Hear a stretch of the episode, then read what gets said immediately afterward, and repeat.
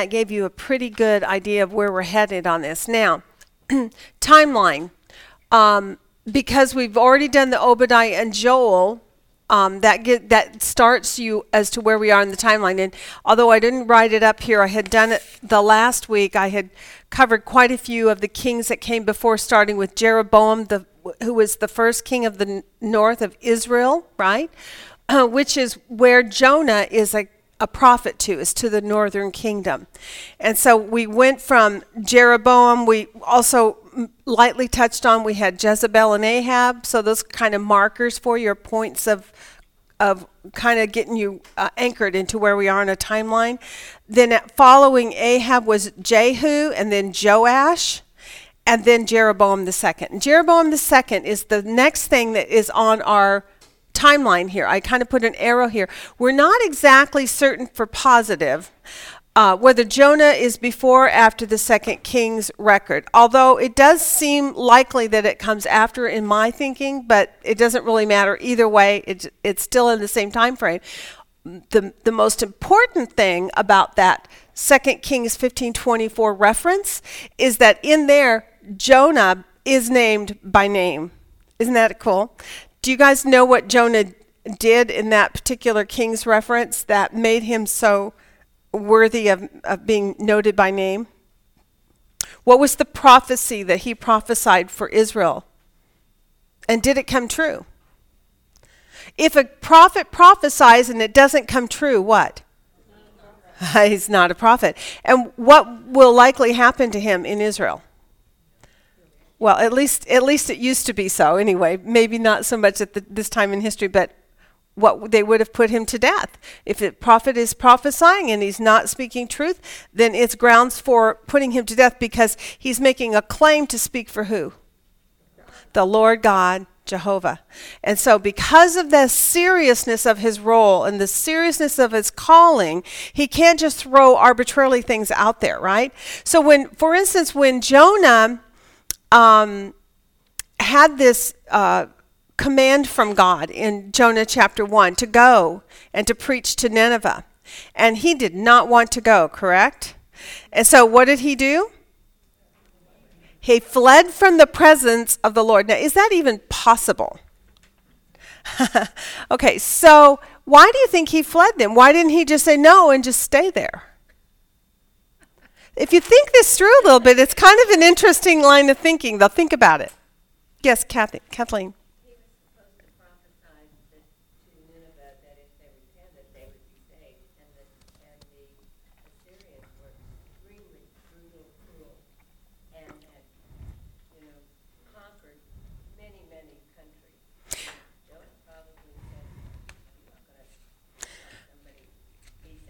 Yeah. Okay, very good. Uh, but why then did he not just stay in Israel and not go? Why would, didn't he just stay put?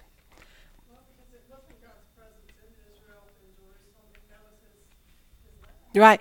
What was going to happen? What was going to happen to the word of the Lord coming to Jonah when Jonah would not go? Uh, it, it, it's a discipline. There was discipline because, for instance, the fish and the boat and the water and all that, right? But w- why wouldn't Jonah just stay right there in northern Israel and just not go to Nineveh? Why did he ran the other way? well this is where god is he's going to do something to me here but if i leave Oh, maybe, possibly. That's a good. That's a a possibility. Although, if you are Jonah, do you think Jonah understands the omnipresence of God? Okay. So leaving doesn't really get him out of the presence of God. So God could discipline whether he was in Israel or whether he was uh, in the ship, probably, right? There you go. Very good. Now you're getting. Now you're getting. Well, I think you're probably getting a little closer, huh? No. Yes. Oh gosh she's buttering me up for something. Okay, yes, because if you think about it, if the word of the Lord comes to the prophet, the prophet speaks for the Lord, and he must speak what's truthful. If he's speaking, um, if he is refusing to be obedient to God, will the word of the Lord continue to come to him? No. The Lord will will stop speaking, and Jonah pretty soon is going to have to do one of two things either confess his sin or make something up. and if he makes something up and it doesn't come true, what? he might die. So I, that's another thought that came to my head was, well, maybe he left because he knew that the people there in his immediate w- world, there in, in Israel, they knew him.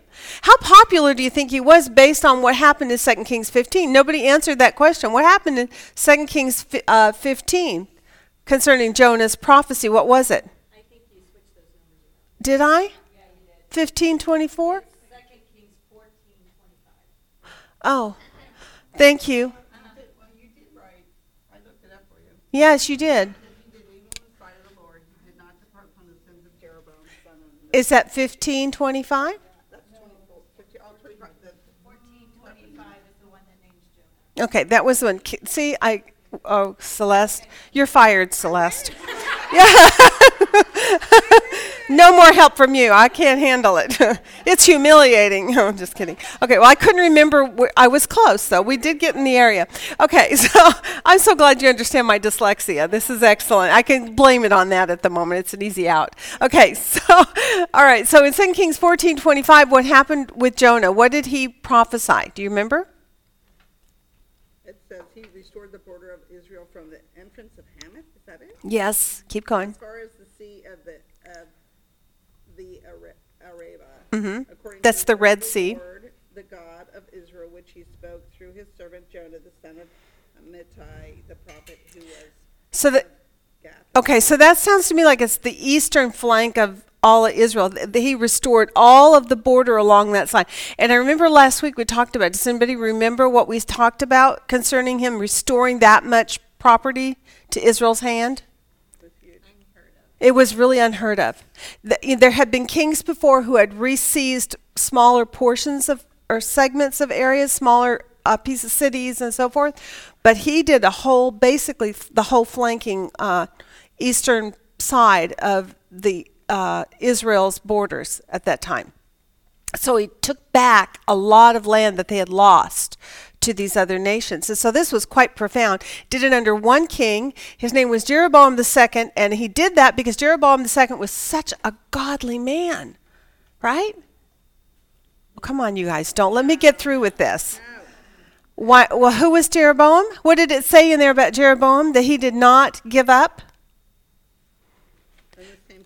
Okay, do you remember what our ugh, you guys are making me work hard this morning? And we're poor Lisa, she's going to think none of you guys ever do your homework, and I know you do. okay, remember you slept since the last class. Okay. Um I that's my thing. I didn't sleep. so that's it.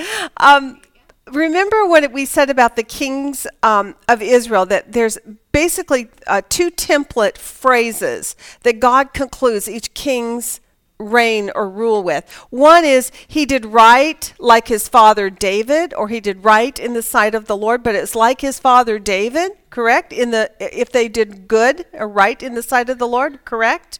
That's one choice. But then the other choice, or he did evil in the sight of the Lord, and he did not depart from whose sin? Jeroboam, and that would be Jeroboam the first. This is now Jeroboam the second. Now, Jeroboam the second has also not deviated from the sins of Jeroboam. He is in the north, right? The northern kingdom. They have the two cities, Bethel and Dan, where they have the calves set up, where they go to worship, which is in total violation to God's law concerning you shall worship in this place that I have set my holiness, right? Where the temple was placed. And so the peop- the kings of the north, how many of the kings of the north were good? Zero, goose egg. And the kings of the south, some were good, some were bad. Even the ones who were good had some bad about them. So it was kind of a confusing record for us in the beginning. We were looking at this going, yeah, but he, he did this and he did this. And then, so then you're kind of confused. What is the bottom line for us determining whether he did good or did evil? Is it our interpretation of what we're looking at? No. What is the determination whether or not they were good or evil? God says it. It's written in black and white right there in the text for us. And the Lord said about them that they were either they either did good in the sight of the Lord or they did evil in the sight of the Lord. God gets to make that call. And you know, we've got a few kings in there that people are like, "Huh? That's not doesn't seem quite right." right? But we we know because God is the one who says it. So we have to take God at his word, right?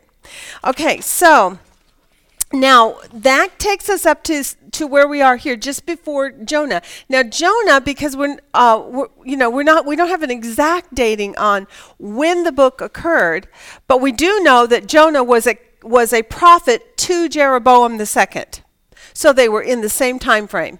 He was the prophet that told Jeroboam, Go out and reconquer these things. The Lord is going to give them into your hand. He's going to, to bring them back to Israel's possession. And so Jeroboam did. Even though he was an evil king, he listened to his prophet and he went and he conquered and he and he brought back many of the uh, land areas that belonged to Israel. Okay, so then after Jonah, the we, we've got the rest of this timeline. I'm just putting these on here in perspective to our subject of being judgment or compassion, right? So we get to the cross and the church age, and primarily, what do you see in that time frame? Judgment or mercy? Mercy. Mostly we see the compassion and mercy of God.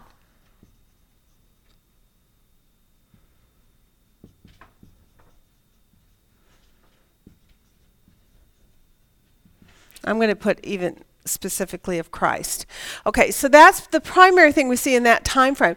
But is there a time coming when that won't be the case anymore? When God will say, I've drawn a line in the sand and we have got some business to deal with here, right? So, and we call that time frame what?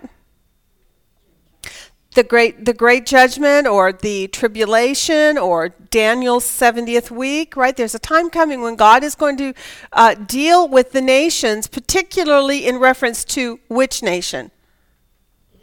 Israel. Yes, the others are important, but there is a primary uh, purpose or goal in mind concerning Israel. And at that time in history, that's what God is going to be working towards. What is going to be the conclusion of those seven years? What happens after those seven years? Christ returns, and what does he establish? his kingdom. Very interesting. So, when you're looking at the perspective of kings and prophets subject, what does what we're looking at right now, how does it relate to what's coming in the future? How do you see, or what do you see in that as a message to us? What have you learned so far about kings? Kings are. Jesus is good. there you go. Oh, she did it so simply. That was okay. We're done. All right. Very good. she learned it well. That's all you have to remember. Kings are bad, God is good. right? We know that we're looking forward to a kingdom, a, an era in history where Jesus will come and he will be the King of Kings and the Lord of Lords. And up until then, you know, when Daniel gave his uh, his prophecies through a statue dream, it shows that at the end of that, each of the parts of the statue represented kingdoms of men. And at the end of the time, what happens to that statue? Does anybody remember that? It's been years ago, but. It's right because what is what crushes them and crumbles them? A great stone. And who is the great stone? Jesus, right. He crushes all those other kingdoms of men and then his kingdom it says becomes a great mountain and fills all the earth. So that's such a beautiful thing to think of. So that's kind of the biggest picture. I mean, that's that's really uh, skirting over a whole lot of details on what we've looked at, right? But it still sets you up to understand that what we're looking at here is a is a progression of of teaching through God's word to us through the prophets and um, and th- and through His messages through these men that kingdoms of men are always going to go wayward. There's going to be a problem. Even good kings can go wayward. You, can you think of any good kings that went wayward? Now about David. He was a good king, wasn't he? I also think about Jehoshaphat. There were some things about Jehoshaphat where in it and the conclusion of it, how did God deem Jehoshaphat? He did good in the eyes of the Lord. He did right he did, in God's sight. But yet there were some things he gravely failed on. What does anybody remember some of the things that he really seriously messed up? There you go. He allowed his child and the child of Ahab to marry his child, and it commingled that ki- those kingdoms again. After God, through discipline, th- from Solomon, then through Rehoboam, had said, "I am dividing these kingdoms." There had been no word from God that He wanted them reunited, right? But Jeroboam, or the, but um, Jehoshaphat was, you know, on his own initiative, thinking this would be good. Oops. And then God had to uh, really had to destroy well, li- literally he destroyed the whole house of Ahab and killed all of its descendants in order to wipe it out in order to bring it back to the Davidic bloodline in purity that God's bloodline and and then by doing so by keeping the bloodline of David pure why was that important Okay, da- okay. Jesus would come through that bloodline. Okay, what else? What was the Davidic covenant? From whose bloodline? David. Okay, so one of the things to remember, it's been a long time ago, but I had broke it down and showed you dynasties and how so many kings would be one dynasty and so many kings would be another dynasty. And each dynasty basically was just family name, right? It was this family and then this family and this family. And I think we had gotten down to uh, either the fourth or the fifth dynasty in the northern kingdom at, when we broke off to do these minor prophets. So we'll pick it up again when we get back into it. But um, with with uh, Judah, how many dynasties have there been? Well, Benjamin and Judah, and who under whose dynasty are they? Whose name are they under? King, which king? David. It's always David's. So I just want to bring that out to your attention. One dynasty in the north, in the southern kingdoms. Judah had one dynasty, the Davidic dynasty, throughout all its generations. The northern, however, had dynasty after dynasty, and one dynasty would destroy the other, and you know one would usurp the other, and a lot of times even God intervened and Himself destroyed, like the house of Ahab or Omri, I think his name, his dad's name was the house of Omri. So, all right, so that sets out your backdrop to what we've been looking at. Okay, now a little bit on book context that you just so that you kind of have a, a, a filled out uh, at a glance chart. Did you do your Jonah at a glance chart? Yes? Okay, great. Let's go back. First of all, if you have to pick a theme for this book, we've not discussed this yet, so it's a good time to do this. When you look at the, the book of Jonah on the whole, what have you concluded at this point would be the major theme that you see going on in here? Mm-hmm. Very good. Okay, so his disobedience and God's faithfulness. Um, any others? What are some of your key words? And remember, you're, you title things based off your key words, correct? Everybody knows this, yes? Right? Okay, so um, some 101 training again. When you find your keywords in the book of Jonah, give me a, a list. Give me some. St- when you did your at a glance chart, you should have somewhere on there a list of your major keywords, right? So, what are your keywords for the book of Jonah? Calamity. That's a big one. Okay. Compassionate. Oh, now there you go. So maybe, and who's compassionate? The Lord. How big of a key word is the Lord in this book? Big. Okay. So he's big. Who who is the other character that's major in this book? Jonah. So the Lord and Jonah seem to be the two major characters, right? And the and associated with the Lord is the word compassionate as your major secondary major keyword. So your first three keywords should be the Lord and Jonah and then the word compassion or compassionate, right? And then uh, we saw the word calamity that comes up, the idea of calamities. Who brings calamities? the Lord does. So, wh- who are we mostly learning about when we study the subject of calamities in the book of Jonah?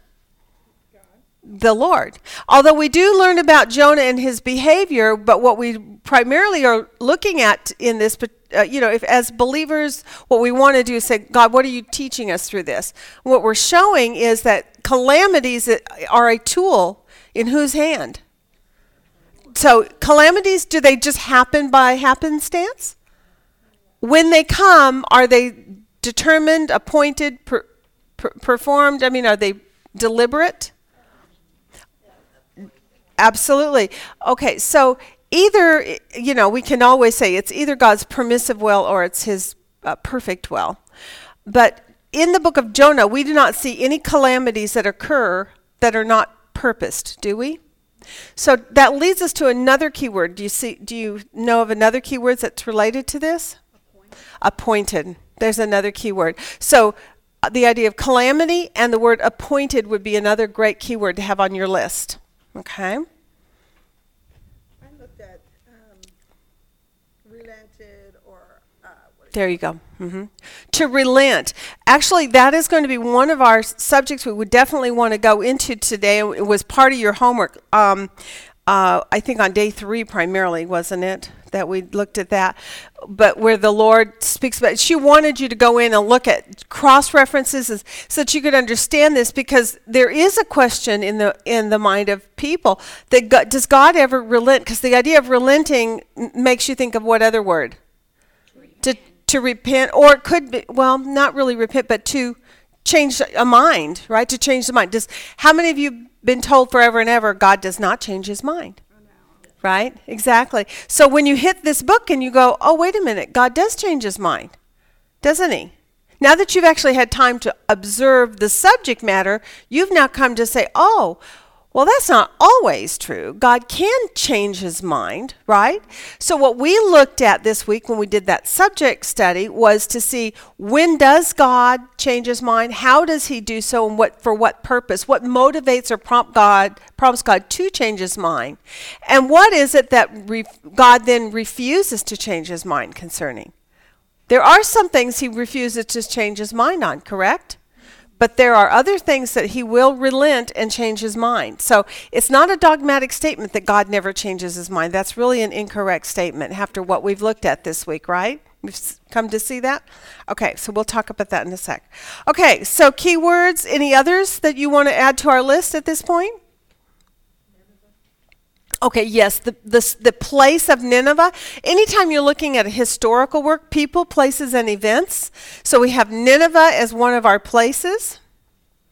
And we did some research on that, and we'll, so we'll get into that and talk on that.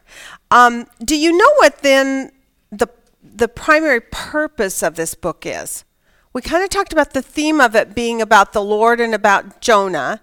I would prefer to use words that are from your key word list. Uh, so rather than maybe the word faithful, it might be good to translate that one to compassionate. We ha- do we have a verse in here that kind of focuses in on those characteristics of God? Where is it? Forty says, um, therefore, I I knew that you're a gracious and compassionate God, slow to anger and abundant loving kindness and the wonder of lips concerning. Wow. Isn't that amazing? So that's an excellent. So if you want to look for a purpose statement, that might be one that would be excellent because it does it kind of accomplishes a couple of things. Number 1, it draws you back to the major subject of the book which is God the Lord himself and it lists qua- the uh, the attributes or the qualities of God that this author seems to be pushing truly would you say from the beginning of the book all the way through the end how God is compassionate and he's and he and he is relenting when people will turn right? So if you had to kind of break that down and just to a sta- a purpose statement how would you want to state that?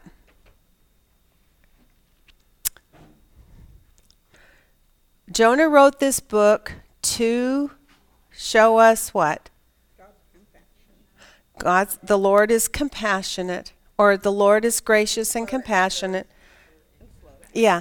And and it is also teaching us about a response, is it not? What is the response of God when the person is Repentant. repentant? Yeah, he relents concerning calamity. Wow, you got it all. You got the whole thing in a nutshell. That's pretty good. You guys did great. Okay, so, so I hope you wrote it down. okay, and by the way, you I broke it down. Then after that, I would. His purpose is to proclaim the Lord. He is gracious and compassionate to any who will turn to Him. And then I I broke it down into two focuses of attention. One is to the wayward believer. Who was the wayward believer in this that God was compassionate and gracious to when he relented? Jonah. and to the lost soul or to the gentile world or to the unsaved or to the unbelievers. I mean you might you could you could huh? Or to the world exactly. Or to nineveh specifically in this book right. Okay so that's the purpose statement then. We have the author is jonah. What do we know about jonah? Okay he was a prophet he was a he was a mess, wasn't he? he was a human that was a mess like me. okay. All right. So, let's go then and just review the first two chapters and the titles of them and then we'll move into looking at some of the things that we did this week. The first two chapters, how are they titled? Have you cleaned up your titles at this point on those two chapters, gone back and relooked at it? What I can tell you that I see going on through the whole book is there's like a double theme or a double message. There's one message about who God is, and there's the other message about what Jonah was going on in Jonah's life because these are the two primary subjects in this book, right? So I kind of gave my every one of my chapters two titles. And if you hit back and forth as you go along, it's a little more confusing. If you kind of systematically try to be consistent, it'll make your your brain settle in a little bit better. But if you're going to go with this is all about Jonah, then every title should be about Jonah. If you think that this whole book is really about the Lord, it should be the Lord, the Lord, the Lord, the Lord, all four chapters, right? Because you want consistency in how you're thinking. You want your th- your your thought line to be linear. For you and I, since we're looking at this from the perspective of uh, histor- the historical record of the nations of uh, of the world at that time, and particularly of the kings and prophets of Israel, um, if God's uh, purpose for this record is for us to, to see the witness through the lives of these men that men are never going to be really the king that we want, that we need, right? They're always going to fail us and be short. Even the ones that are good, like David, are still going to fall short. I mean, he committed murder and, and, and adultery, for one thing, right? I mean, that alone is are not those are not good qualities. And yet God deemed him as a good king. So even the good kings fail us, right? Who will never fail us?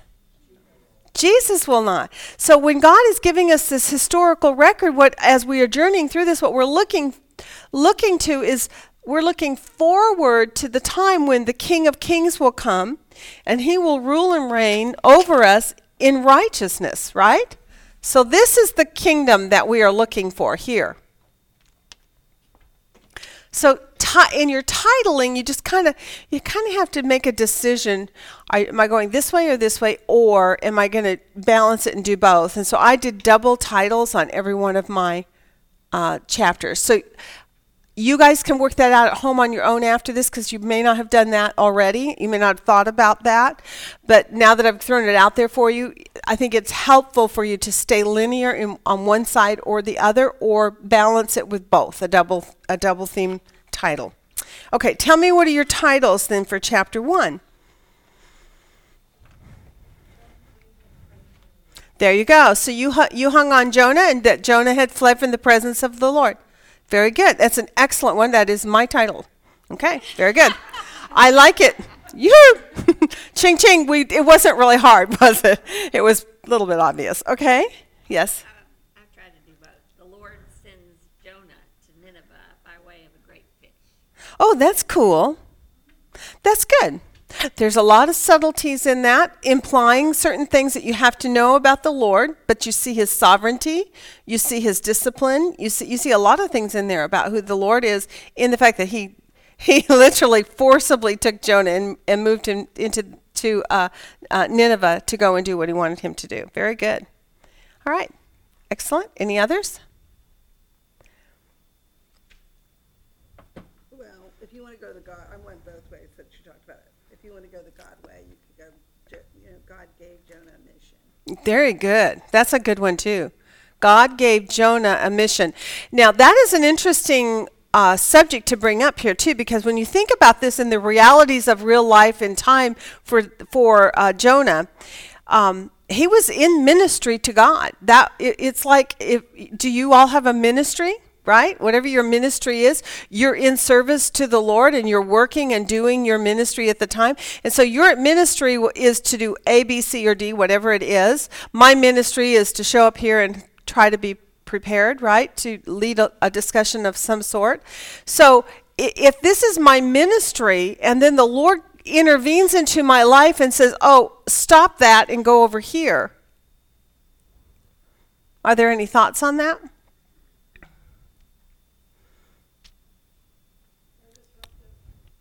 It really is. How rude, right? okay. What? Am I hearing right? Yeah. Excuse me, Lord. You want me to go where? Right? Okay. Okay. It brings it provokes in you um, it actually reveals in you something, doesn't it? If you're not willing to be tr- trusting. Was Jonah willing? No. So what are we starting to see about the heart of Jonah at this point? Well, he could have been content with what his life was, where his life was going, what he was doing already for the God, so he didn't want to be inter, you know, what do you call it? Interfered with, so, you know, let me keep on that same path. Okay. But he was willing to stand before an evil king and give a message. That's what I find interesting about the passage you put up there. He was a prophet to a, to a Jeroboam, who was so rebellious. a nation, and yet when asked to go to another outside of his, who he was, he wouldn't do it. Okay. So when you did your research, because this was on day, I think it was day one, wasn't it? When you did your research on Nineveh, correct? Right? Okay. Tell me what you learned about Nineveh. Why would he not want to go? Now, we did talk about this last week some. I introduced the subject to you just a little bit. I had one of you guys read a little excerpt from my commentary. Do you remember? It was really gross. it was horrible, the things that were go- so. Yes. They went out of their way to torture and maim and peel people's skin off and Unbelievable. Make themselves fierce. She did her homework, or she just remembers, but very good. It's that horrible. It sticks with you. I know it really does stick with you, and they they were horrific. They were. Um, I want to go and have them be forgiven. I mean, I, I can relate to Jonah when he gets there. He's, I knew you would do yes, Because you're so compassionate and you're so full of loving kindness. And I, am so mad at you. Why did you do that? these terrible people. Yes.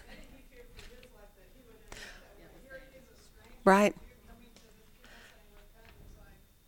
Do you remember before when we were studying about Edom and we talked about the history that Israel had with Edom and how deep seated were the the were the pains and the animosities between these two nations and why was there so much pain? Well, the same thing you have to kind of move forward into when you're looking at another nation like the Assyrian nation and specifically Nineveh.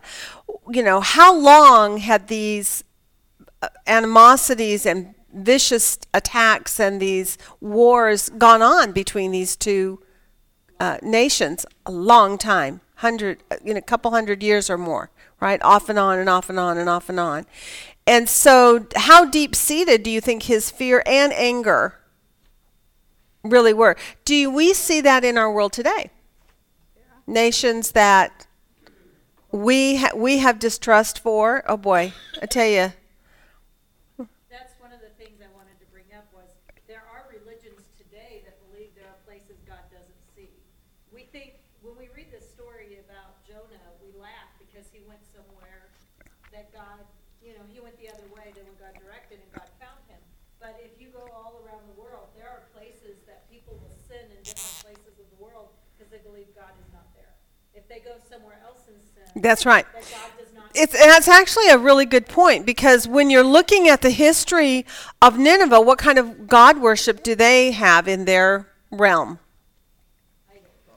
A lot of I and it and it's uh, polytheistic, isn't it? There's they got multitudes of God. Uh, I introduced one God to you last week that I felt was particularly um, uh, poignant or whatever t- to the story of Jonah, and that was that that God worship of I E A. And who was he? He was the god of the ocean, right? And of the of the water. And on their um, on their uh, what do you call them? The archaeological digs that they have out. Because I, sh- I, I think I sent that one to you guys, right? On pic- okay, you get to see these stones that have been dug up, and on the stones you see the the king, the, this god uh, eye on his throne, and from his throne is flowing water with fish in it. Right? And so, how does that relate then to the whole storyline of Jonah showing up in Nineveh saying, I was swallowed by a great fish? I mean, that's pretty profound, don't you think, of a of an insight when you do your historical study? hmm.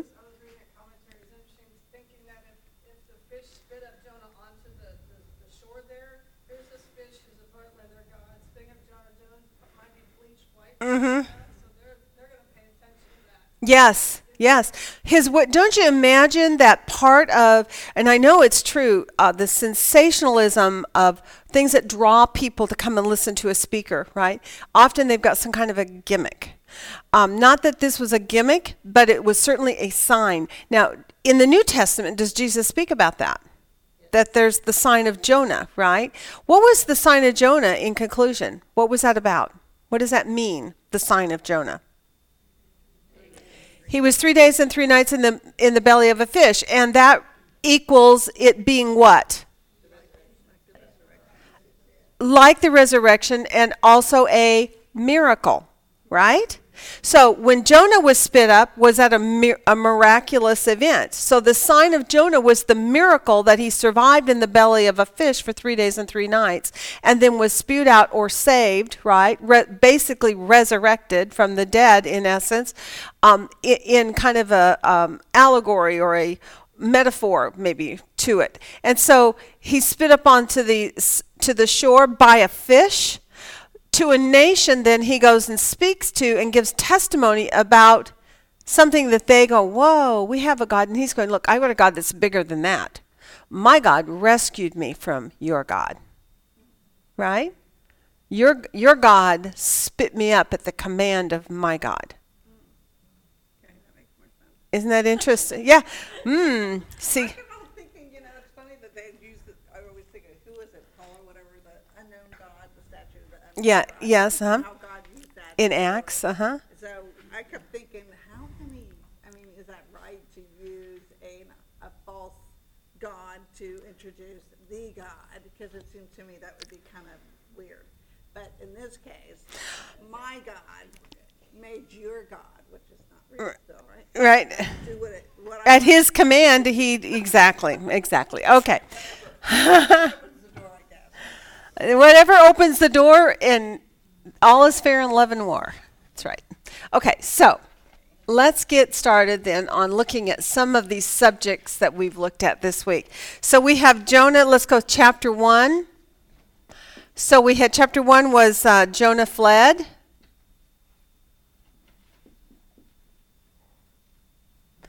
Um, God's presence. I don't know if I've got room here. God's presence. I find it interesting though, that there are people today that still believe they can flee God's presence. Yeah, exactly. And uh, you know that that's although he doesn't exactly elaborate on that in this book, but if you ponder for just five seconds, knowing um, Jonah's understanding of who his God is, he knows he cannot flee from the presence of the Lord because his Lord is not the Lord of the ocean. Do you remember when we did Ezekiel? There were there were also kings of certain valleys and of certain hills, and therefore they would go to certain places because they thought their God would act on their behalf. Because a, and the Lord got really angry at Ezekiel's pe- at the people that Ezekiel was um, uh, witnessing to, saying, "I am not the God of this land, right? I'm the God of what? The heavens and the seas." God made it all. And so in this book, that's, I think, the prevalent message is that he's not limited to one time, time and space. It says that he created everything the seas and the land, he created the heavens and the earth. So he created it all. That's one of the first things that's introduced to us when we read chapter one. And the, the men on the ship who are frightened for their life are saying, You know, who is your God? And he says, My God created the, the, the land and the sea. Okay, so Jonah fled God's presence, and the Lord did what?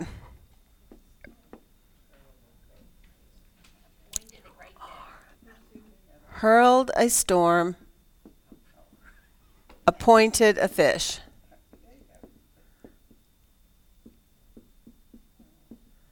Okay, so that's chapter one. Now, chapter two, what did you see there? We'll move into that real fast because we want to get these titles. Jonah's change of heart. Jonah's change of heart. That's right. And so Jonah, and you know, and how do we see his heart changing? What do we see demonstrated for us? What is the key word in chapter two about? Praying, yeah. Because although the word prayer is not necessarily used over and over and over, the whole thing is about his prayer, right? So it's prayer is your key word there. So Jonah prayed, and at, when he prayed, what was the result of praying to God and re- going back to recognizing his Lord? God, God responded. So Jonah prayed, he repented, he even rededicated his vow, right? So you can expand on that after the, what the prayer resulted in that he he repented and he rededicated himself or he um, confirmed his vow, correct? When he said that I will keep my vow to the Lord. So Jonah prayed and what happened what about the Lord? Okay, so we're going to put it here. He commanded um, the fish.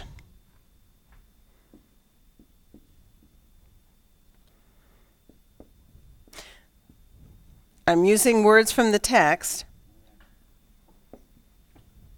Jonah up on dry land. I hate that word. Vomit. but it's in my title.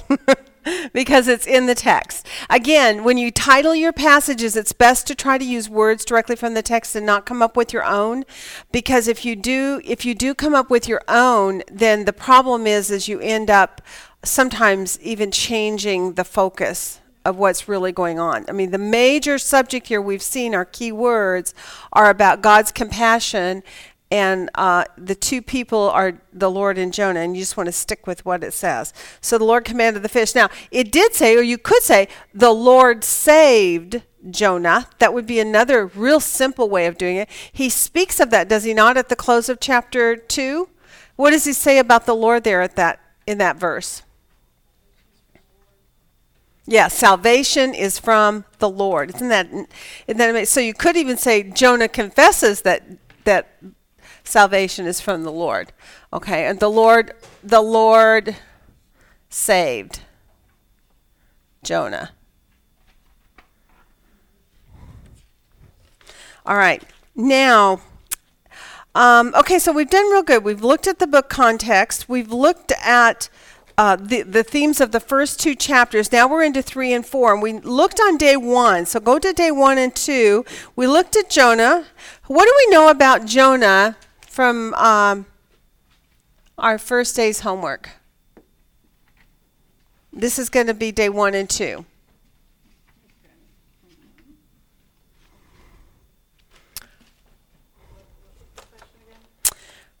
just we're trying to make our list on what we have learned about Jonah because what we're going to do is we're going to try to hit on the, the different subjects that will come up as you're making your list. Now, this is what the purpose for list making is, you guys.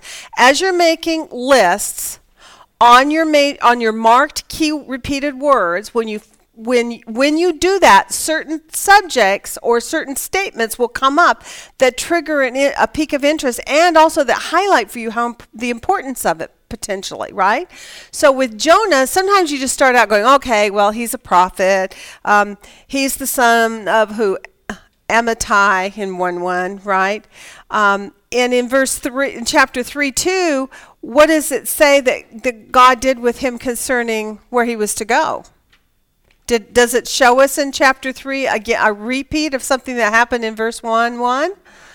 Yeah, what do we see about Jonah here? Who he was what? He was told to go to Nineveh and give them the proclamation that God was going to give him. Okay.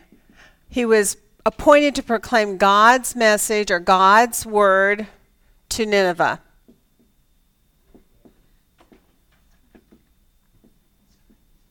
and so we know, I'm just going to put 3 2 on there because that's the chapter we're in. Uh, we're in chapter 3, just so you have that up there. Okay. Now, when he was appointed to go and proclaim God's word to Nineveh, what did he do?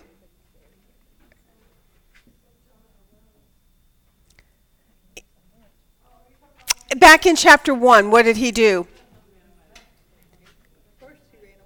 He fled from the presence of the Lord. I'm sorry, I jumped back to 1 just for this one point here. And then in chapter 3, now what does he do? He rose and went. Finally.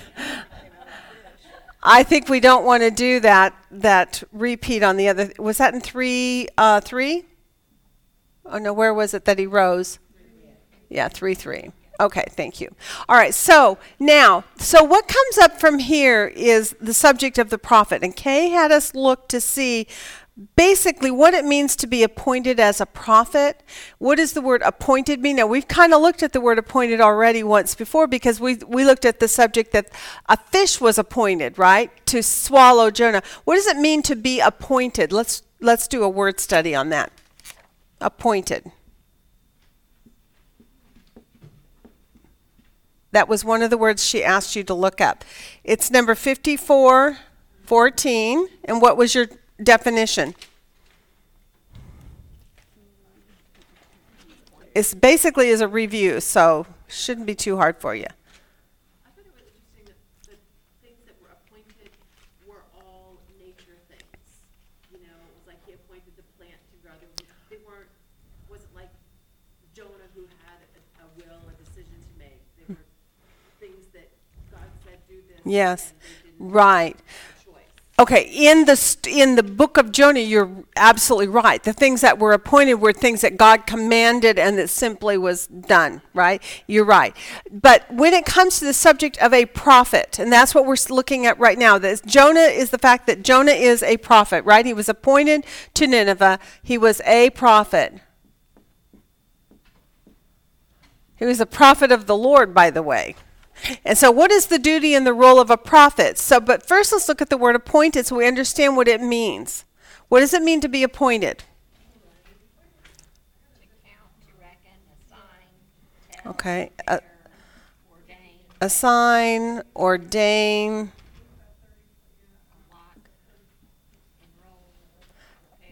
commit, dedicate. Very good. I find it. See, once you got going, you just were on a roll there. Uh, entrust. Okay, so there's a lot of words on that. The idea of even trusting and appointing it. So back when you look at yes, I'm sorry, Martha. I, I've got, when I looked at appointing, I don't know if you're talking about chapter four, when he was appointing the plant, and even I think in the appointing the fish, I got four, four, eight, seven, even when I can. You know what? I may have gone into a different Bible dictionary from the Strong's because sometimes the Strong's gives one thing and then my other one will give something else just slightly different. But it seems to to me make better sense. Yep. Yep. Yes. So if my number is off and I, I don't know which one I pulled this one from, I may have pulled this from the um, Dictionary of Biblical Languages or something like that. That might be where I got my number. I'm sorry. So what was your number again? 4487. That makes you what? Oh, I'm so glad. Well, you know what? When you guys don't answer, I just write my answers down. so, and then you have to trust I did my homework. I'm sorry, but yes, okay. So I, sometimes I I have others. I often I've got a list in here. When I go and do my word studies, I don't know if you guys do this or not, but but for instance, let me just show you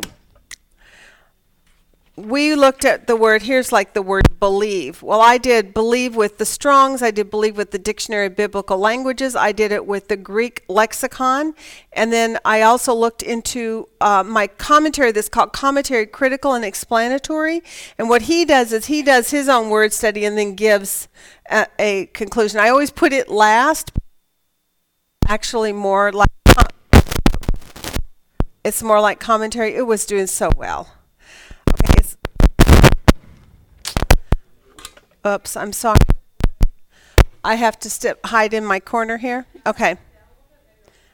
Okay, I'm so sorry. okay, yeah, don't show homework. That's cheating. God's after you. Okay, so, but I just wanted to explain this to you too because I think it's a really good habit. If you expound your word studies into two or three different dictionaries, s- first of all, some dictionaries will actually give you your actual uh, scripture reference in its explanation somewhere. It'll say Jonah chapter 3 whatever and it'll say and then you'll know you have the exact correct uh, word for word translation by doing that. Uh, Strong's often will hit it on the nail and you'll have it and you'll see the reference and you, you don't even really need to move on further. But I like to go beyond just one uh, dictionary. I think it helps me get a bigger picture of the word and also sometimes I get other insights, other cross references. On my Bible program, I can, uh, uh, you know, click on the highlighted things like are like blue highlighted, and it'll actually take me to that verse, and I can look at that same word in a different scripture verse, and I can see how it reads and what's been said there. Sometimes that helps me if a word is complicated. This was not a com- unpointed is not a complicated word, but sometimes there are words that are more difficult. Um, so that's why sometimes my numbers are a little different because I picked up on the on one of the other definitions. Okay. Send out a list of those resources, the different Bibles that you use. Sure. Yeah, I, can definitely do that. Dictionary of Biblical Languages is one, but I don't have the full title because it says uh, it's with do, uh, semantic domains or something like that, and I don't even really for sure know what all that means. Uh, English Greek lexicon, and the the author or the the printer on that is L O U W Nida, N I D A, Louw-Nida. I don't know who that is either, but that's who it is. Um, and then there's the Strong's. And then I have another Strong's that's an expanded Strong's dictionary. That's another one I use often. Okay? You're welcome. All right, so that's some little tips on word studies that are helpful. Okay, let me see what I've got going here. All right, now, okay, so this gives us an idea what it means to be appointed. Now, if you are an appointed prophet, then you have been assigned, ordained, committed, dedicated, and entrusted with something, correct?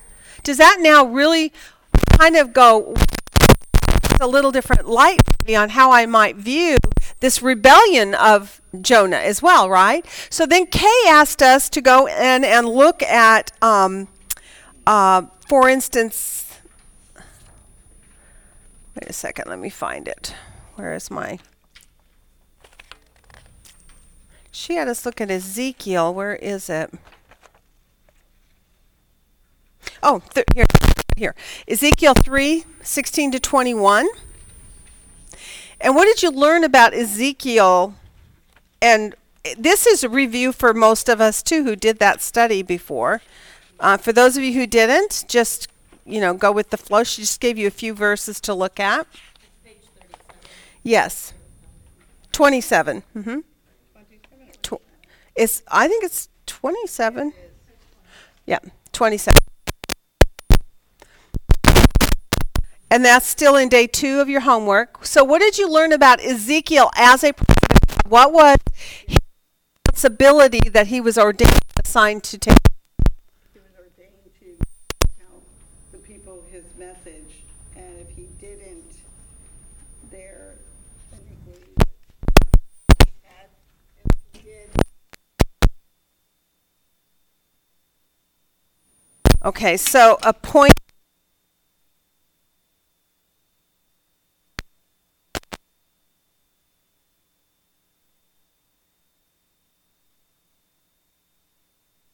Um, uh,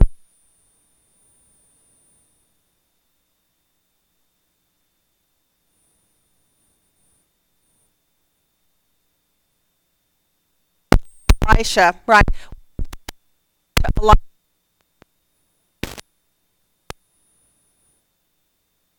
was it was a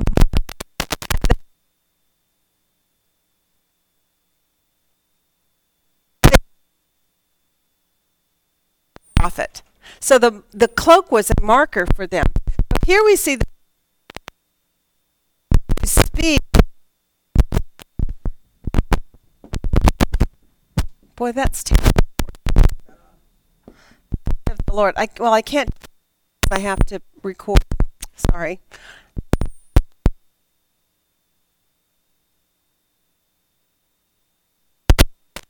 Listen what? What was the result of if a person listens to a prophet when he speaks?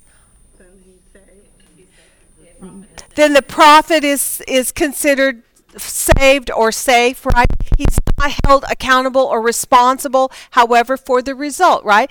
If the person listens, great, right? Yay. But if the person doesn't listen, the blood's on their own head because they were told the truth, correct?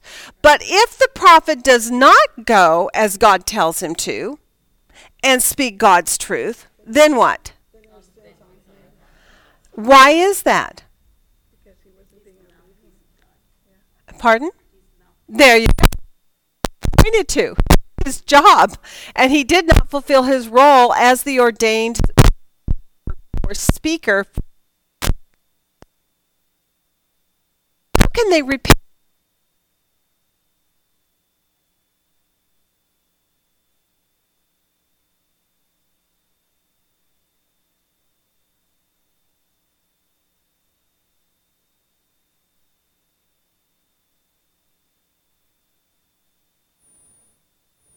Right hand.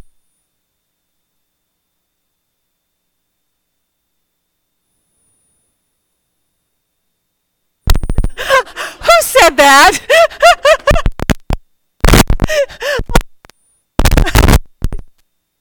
okay.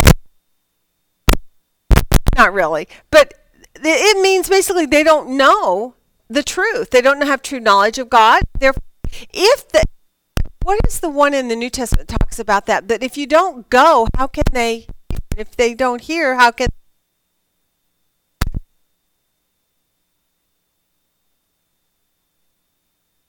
In order for accountability on the who's going to hear, right? If they don't ever hear, is their measure of accountability to the Lord higher or lower for those who have heard? Although God says you're still without excuse because the heavens declare His glory and so forth in Romans one, we, and we don't have time to cover that. But um, there is there is a, always an evidence of God uh, in the world around you, whether you hear the gospel or you don't. But God specifically is saying they hear can't turn. And if they can't turn, then who's at fault for that? You are because you didn't do your job, right? So that's what's going on. So Jonah, how's he doing? Not so hot, right? Now here in chapter three, we begin to see the turn. We get, begin to see w- what the message here in this is about Jonah and why it's important for you to understand the accountability that Jonah really has before God in the role that he's been given. You know, he, he doesn't get to just say, "Oh, I don't feel like going," and that's okay because he had he has according to chapter 2 and at the close of his prayer what had he and God what kind of an agreement had he had with God? He has a vow before the Lord. Now that's interesting. What does the word vow evoke in your mind? What? Covenant the subject of covenant. So he has a covenant with God and in that covenant God has ordained him and appointed him to be a spokesman and if he refuses to go, he's literally breaking his covenant, is he not? Um, there was another one. Let me see if I can find it because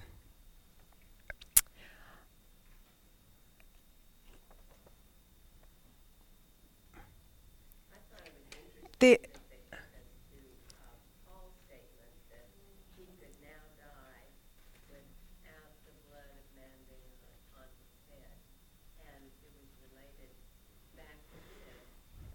And I thought, Right.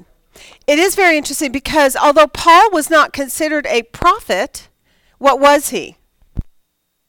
An apostle, an apostle is one who is sent, also ordained. And did Paul have a specific calling that he was to go nations in particular, that he was to go to the Gentile world? Who who gave him?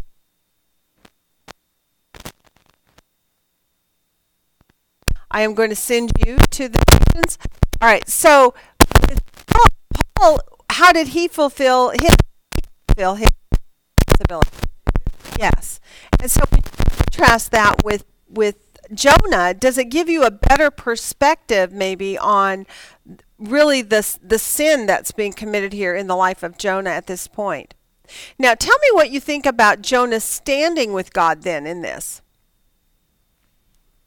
What's on thin ice for a while? Well, He's walking on thin ice in in regards to His obedience. his obedience. That's right. Does it put his salvation in jeopardy? No, it does not. So that you know that for sure, what we're looking at here is the difference between God's discipline for his own and God's judgment for those who don't yet know him. There is a distinction between the believer and the unbeliever, but God's desire for both, according to what we looked at in day five, is what? That all men should come to know him, that none should perish, no, not one, right? Um, the verse I was just thinking about is in um, Ezekiel 24. Go to Ezekiel 24. That was on page 31 of your homework if you need to look there. Ezekiel 24, 13 and 14. Somebody have that that they can just read that out loud? hmm 24, 13 and 14. Um, in your filthiness and lewdness, because I would have cleansed you, yet you are not clean. You will not be cleansed from your filthiness against, again, until I have spent my wrath on you. Okay. Is that it? I, the Lord, have spoken. It is coming, and I will act. I will not relent. I will not pity, and I will not be sorry. According to your ways and according to your deeds, will judge you, declares the Lord. Okay, so that was on the subject of God's relenting. When does he relent? When does he not relent? But I also see this tie into the, the prophet too, as far as um, his responsibility to go to the world and to teach them and so forth. And when is it that, uh, how are these people to, to turn? He, here in this particular one, he speaks about those who refuse to be cleansed. What does that mean? Refuse to re- repent. There you go. They refuse to turn to God. They refuse to repent. They refuse to hear the word of God and uh, respond, right? It says, in their foolishness is this. Did anybody look up any of those words by chance, or, or do you have a concept that this is lewdness?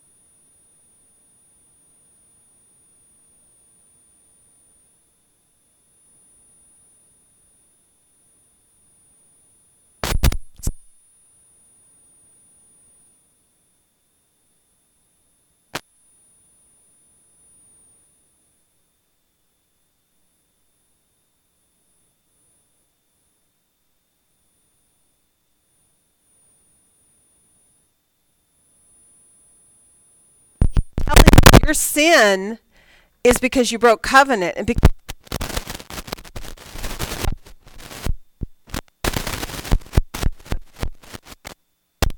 So that's how God. The prophet wants him to go and tell them what he's been appointed to do. That's his role. That's his responsibility. Responsibility. Okay.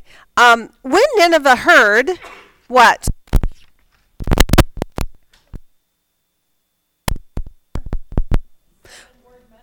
Yes. Isn't that am- you know, it's really funny because even though they only give us seven or eight words, do you think that's all that was said? Well, what do you think? Bleached from head to toe. He's had a fish spit him out on the on the soil. Do you think he gave him any of those bits of information as he spoke these specific seven or eight words? What was the seven or eight words? In 40 days, the yes. Now, what does that mean? It should be overturned. It will be conquered. So God is going to turn it over to an enemy, and it is going to be conquered. And so, what do you think the rest of the message had to have been? Yeah, who's going to overturn us? Okay. Uh, my God is going to do that. My God says that you are going to be overthrown in 40 days because of what? Because of wickedness. Now, their next question would be who's your God?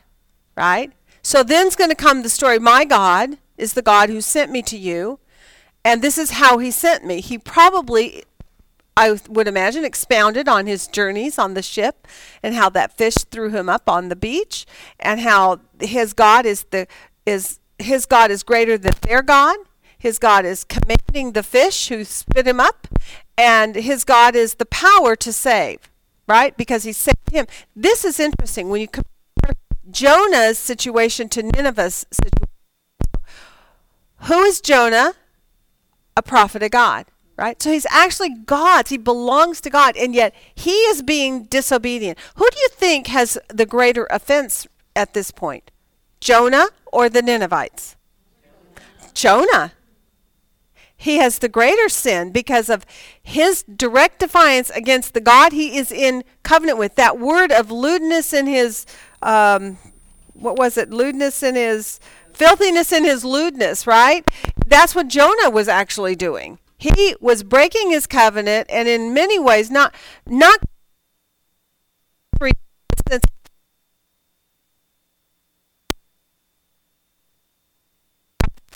and being rebellious and disobeying Ezekiel 36 we just looked Ezekiel 3 we see that if the prophet goes and tells he's he's cleared right before the Lord but if he doesn't go, what? The blood's on his head because he has not told them, therefore he's left them to die in their sins. Did you did you understand the relationship of that and the Matthew reference that you looked at where it said that um, um, to think it in your heart is to commit basically to commit murder, right? Um, and and it and somebody have that one that they could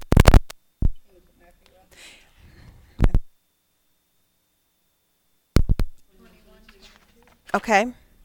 Tell me what it says.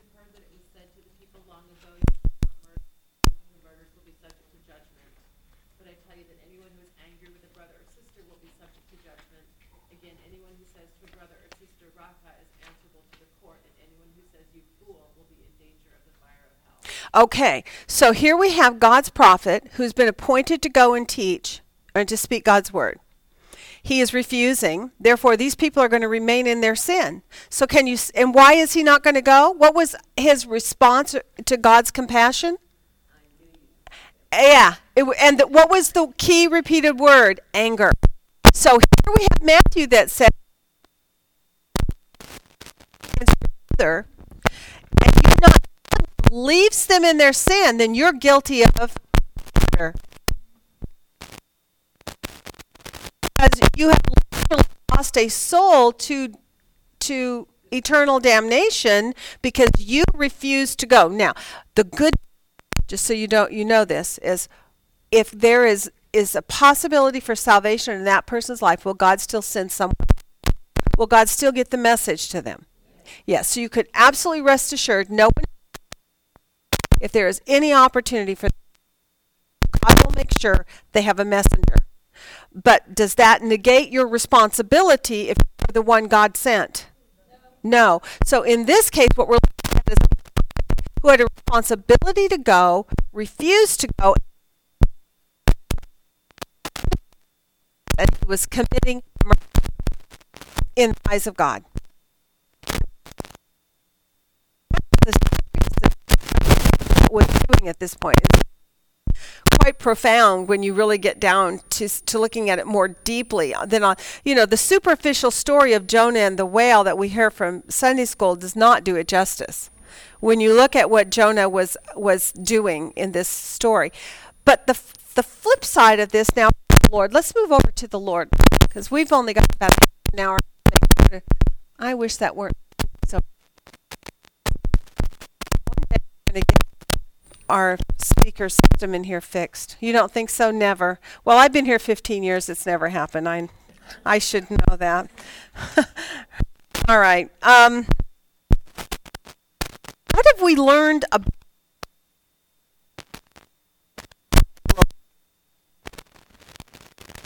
Let's start with day five of about the Lord. These were cross references that you looked at. You looked in Ezekiel 33 and jo- uh, John 3 and 1 Timothy 2, 2 Peter. Tell me what do we learn about the Lord's about the Lord's attitude or the Lord's passion.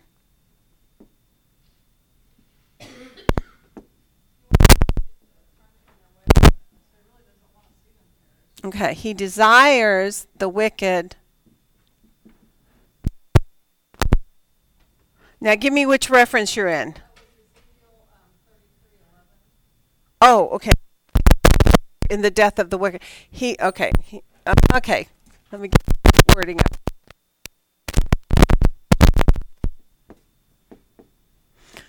No pleasure in the death of the wicked. However, wicked do not turn. They do die in their sin. Although God takes no pleasure in it, God does destroy the wicked if they will turn, right? Why is that? What characteristic about God is it that it requires for God to do that? His righteousness. That's exactly right. Good job. Okay, so that's Ezekiel in 33. What else do we learn about those references? oh, does that sound familiar to Jonah? They do not know their right hand, hand, passion.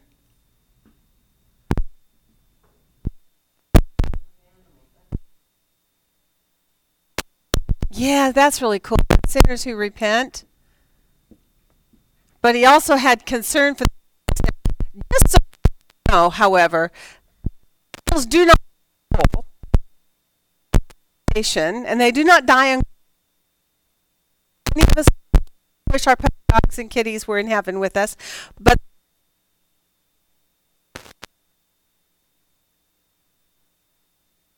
in this do not have an eternal kind of set that up because you notice that God doesn't talk about preaching the gospel.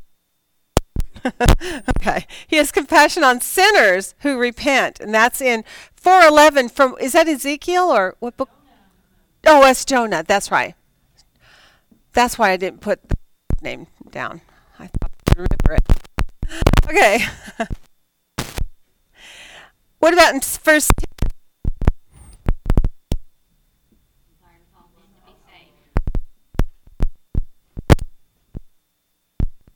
Okay, so these are pretty straightforward statements familiar with.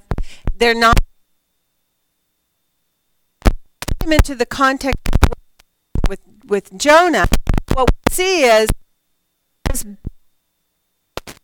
he he, he does have some good, and yet what God is saying to me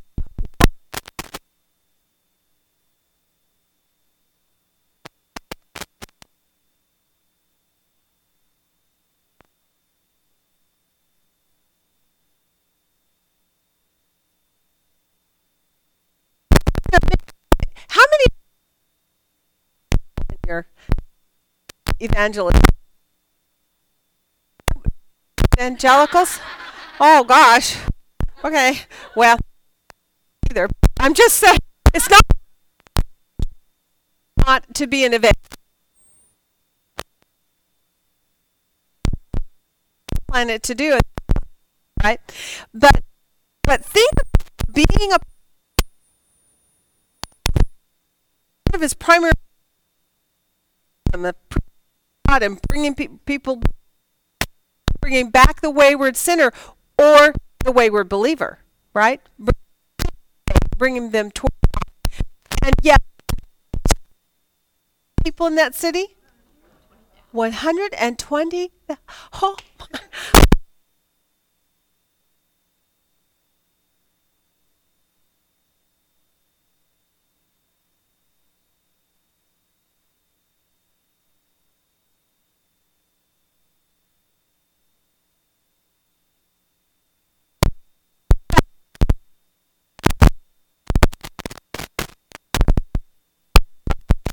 is just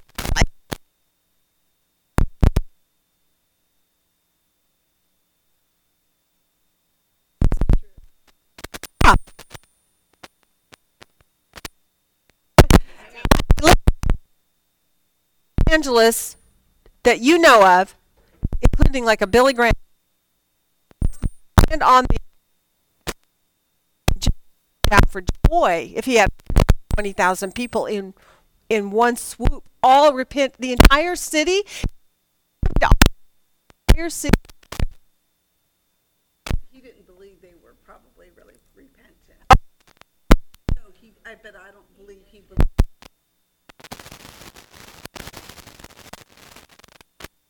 believe that they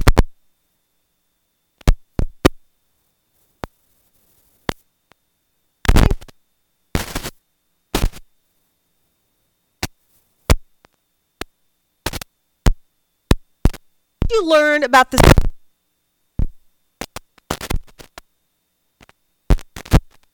toward the subject of anger well, in he said, do you right to be angry? Remembered for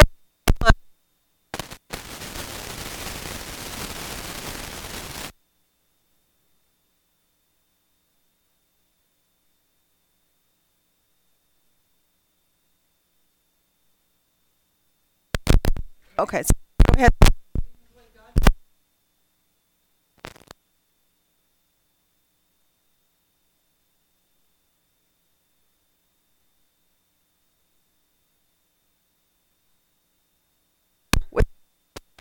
And you, I mean, who, and who is having and displeased him?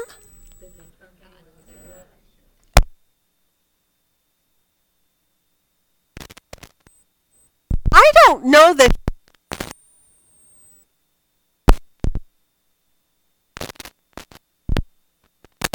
maybe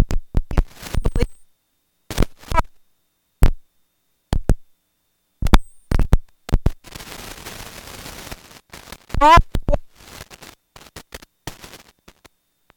God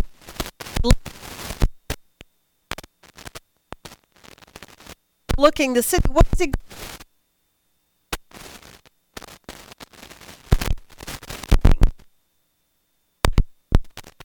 That you know, fire and stone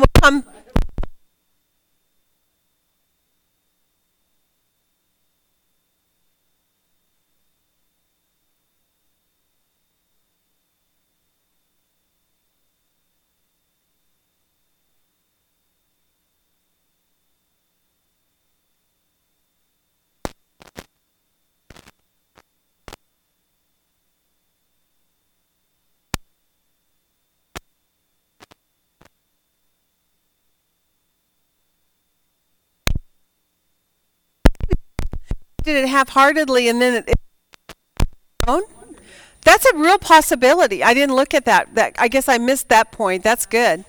But it also what got me is it spread to the king. So Yes. It was spreading really quick and then Oh, yeah. I'm glad you bring this up. Okay.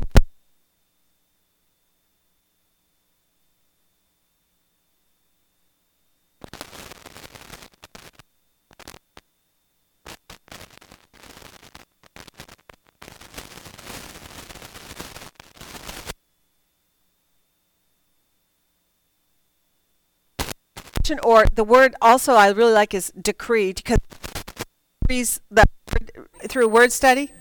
It cannot be undone. It, when the king says it, it's it's a done. It's particularly in those Persian uh, they have it is. I remember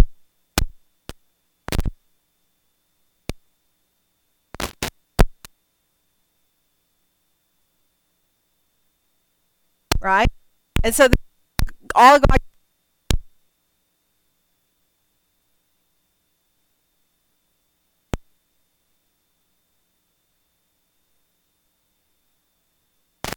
people. Now it's very interesting. He didn't say that they would he decreed that they have to but decreed that they had to do what? And do what? Earnestly seek lord. I loved that. This is the decree. You earnestly seek the lord. I'm not saying that i'm who's in charge of demanding that you turn to faith Christ is not something you can force on someone. You cannot make them lead. So this is not that you must and and basically the result of that was this the whole the whole one hundred thousand more than that. They, the commentaries talk about the children Now, do we have information through the New Testament to, un, to to know for sure when it says they turned it? They have.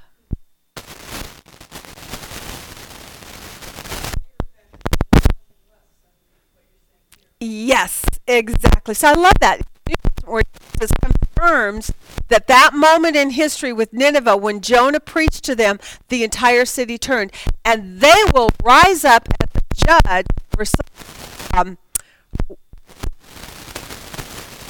or somewhere like that. Uh-huh. Yeah. yeah. Those Ninevites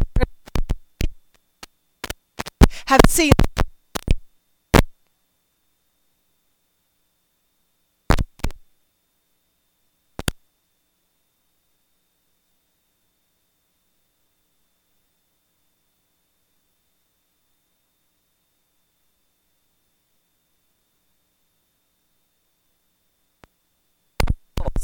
and they're and they're oh i'm really disappointed Do you want to?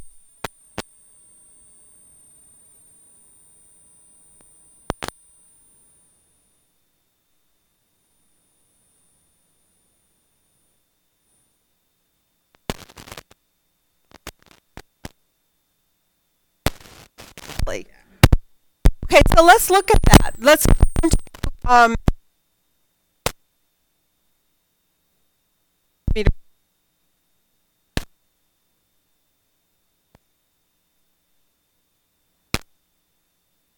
organized for you to to get to you later.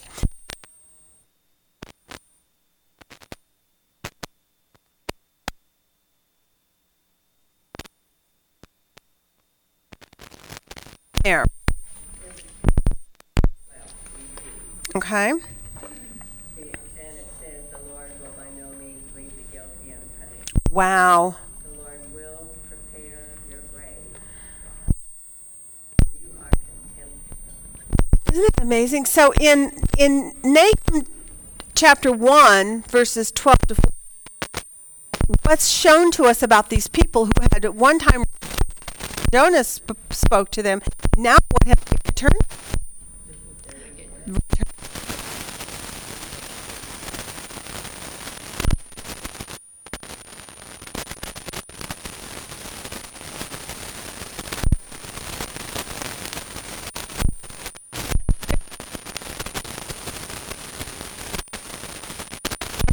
King himself had been the um, the promoter, basically.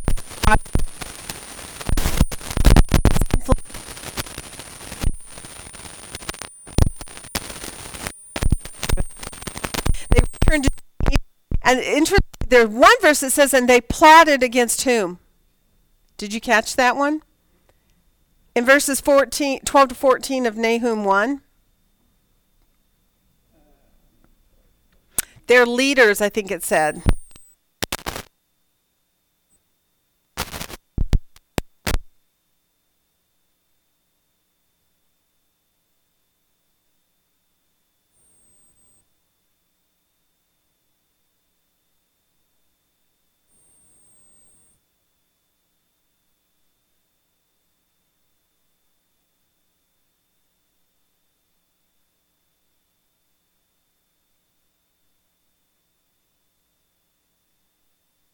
You know,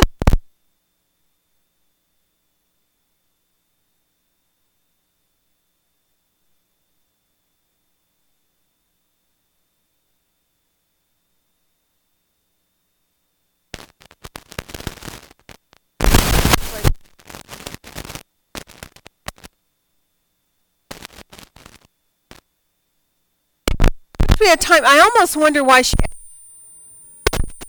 conflates two subjects and it's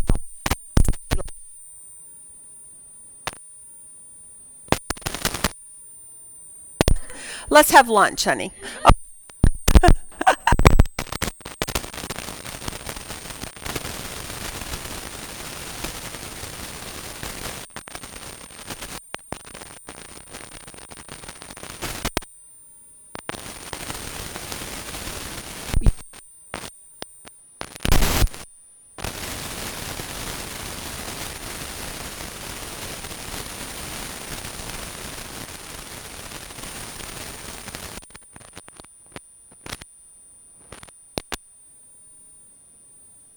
want to be guilty of doing the same types of things that Jonah is doing. We don't want to be viewed by God as one who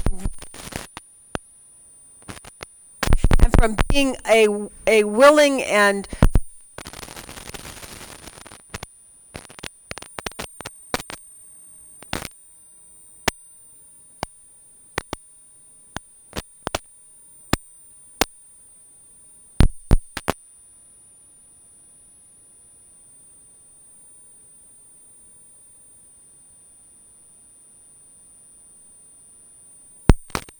where this woman is in, speak to another group of women. I know you all know him. But, and invited the set defense. Anger and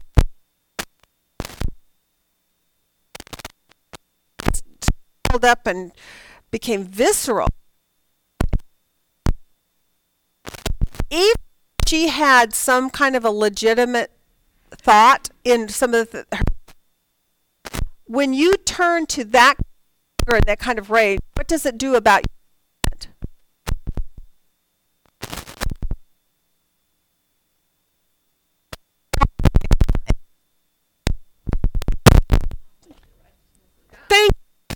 was wanting to hear. It does not accomplish the righteousness of God. And and those who are angry in that level, literally according to Matthew, they commit also murder. People, if you say racha to your brother, you've committed murder. Right? This is a an evil sla- slander uh, sworn against or yelled at another individual or human being. So we have a subject here then that really comes into our world today that you and I can really ponder on. I would really highly recommend you spend some time really thinking about this subject of anger and how God feels about it, how he deals with Jonah concerning it. And those cross references that we looked at to see what does God think about anger and how should we handle what we be doing can and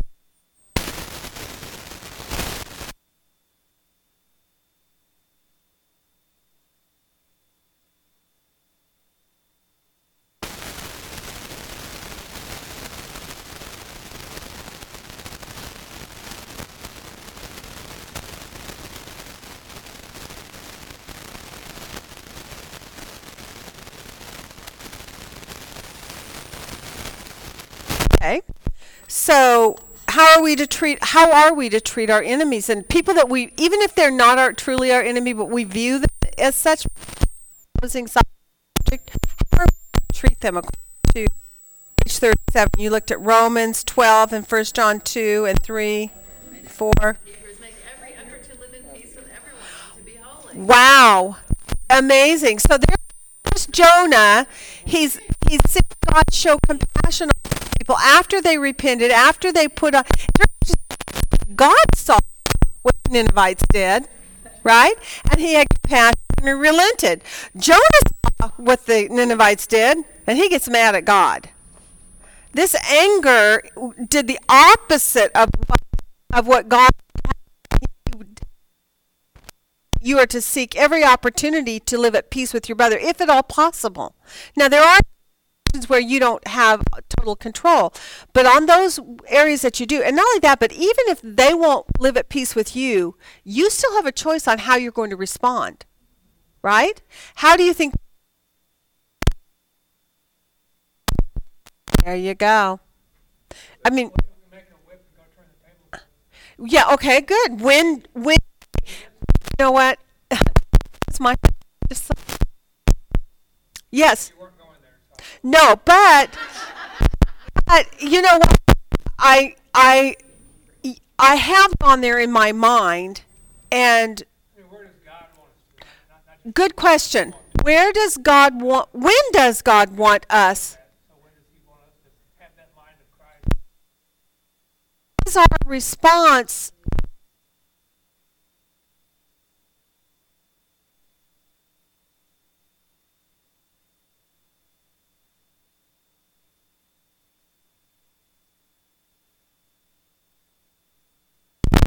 Those people in the temple were representing God.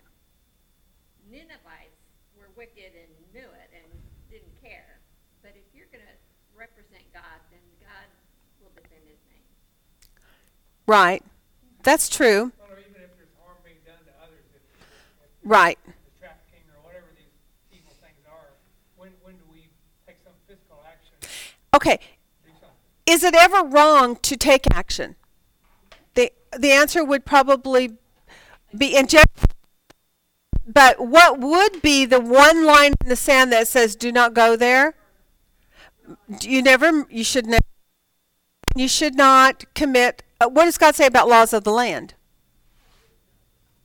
We the best of our ability, right? Now, when it comes to are you going to obey God or are you going to obey man, who do you obey? God. Now, however, keep in mind if the laws of your land uh, say that what you're going to do, right, is an illegal thing, you have to be willing to weigh in the balance and, and receive the just the just.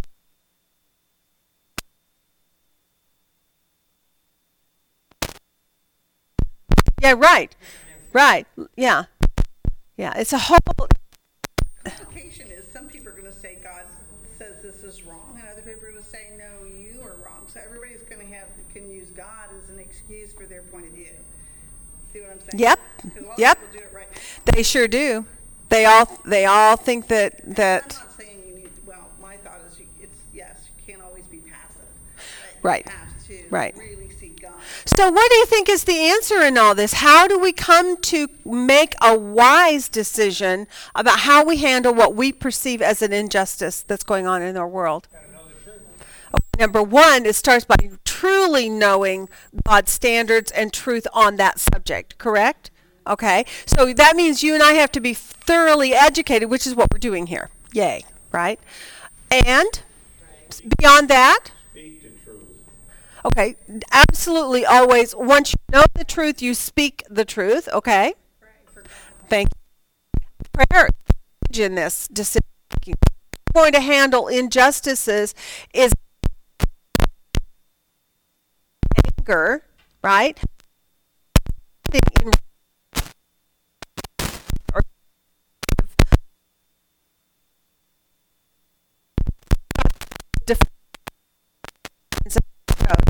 And, and help want us to back from not ever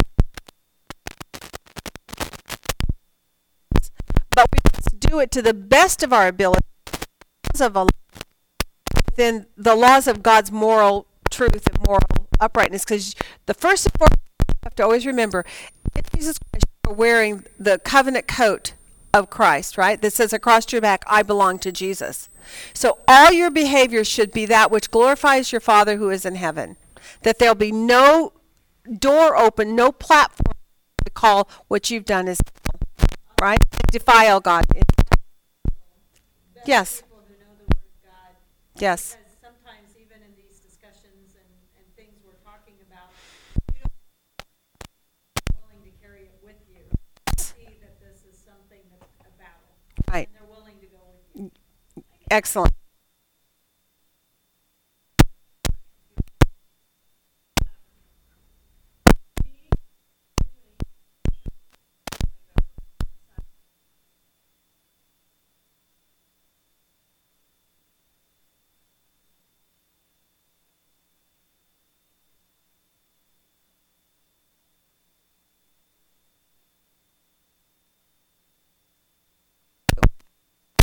their nastiness toward me because I am not the master. And I don't, I don't need to be offended by the nation or belief. It's important that I stay calm. Good. Excellent, Lisa. I'm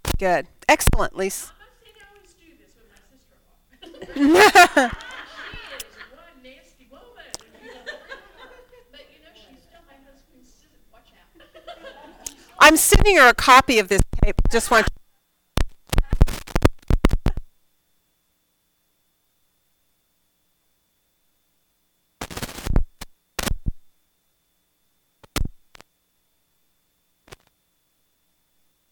But Bottom line, what are we learning about this? But not becoming a testify to the, the goodness of God that lives in you. How do you know if somebody truly knows the Lord according to First John? But that they love their brother. He who says that they love God but they do not love their brother, what? They are a liar. So people who claim the Lord but yet hate are not people who truly know God. It's one of those Noah tree messages again. God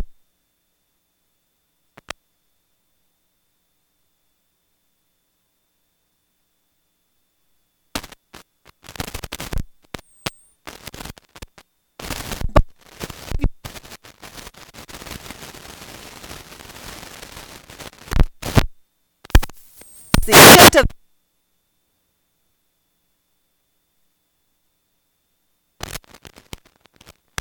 better than the unsaved world. Jonah's anger, was it a righteous anger? No. So conclusion is Jonah was way out of line. What do you think motivated Jonah? Self? That's really what it comes down to is feels that this nation deserved judgment, right? Then he was about the bigger picture. To you. It was not in your heart. this is a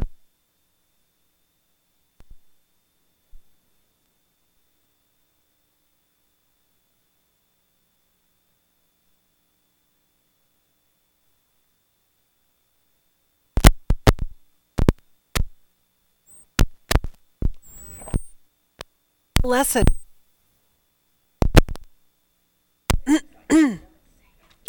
Surely you set the wicked in slippery places. You cast them down to destruction. How they are destroyed in a moment. They are utterly swept away by sudden terror.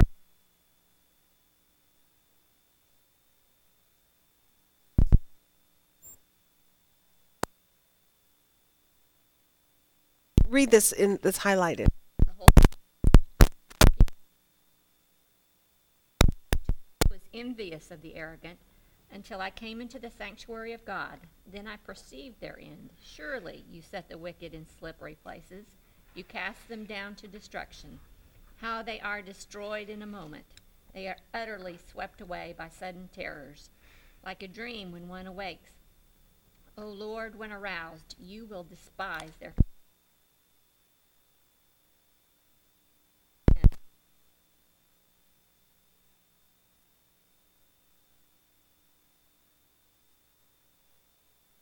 taken hold of my right hand. With your counsel, you will guide me, and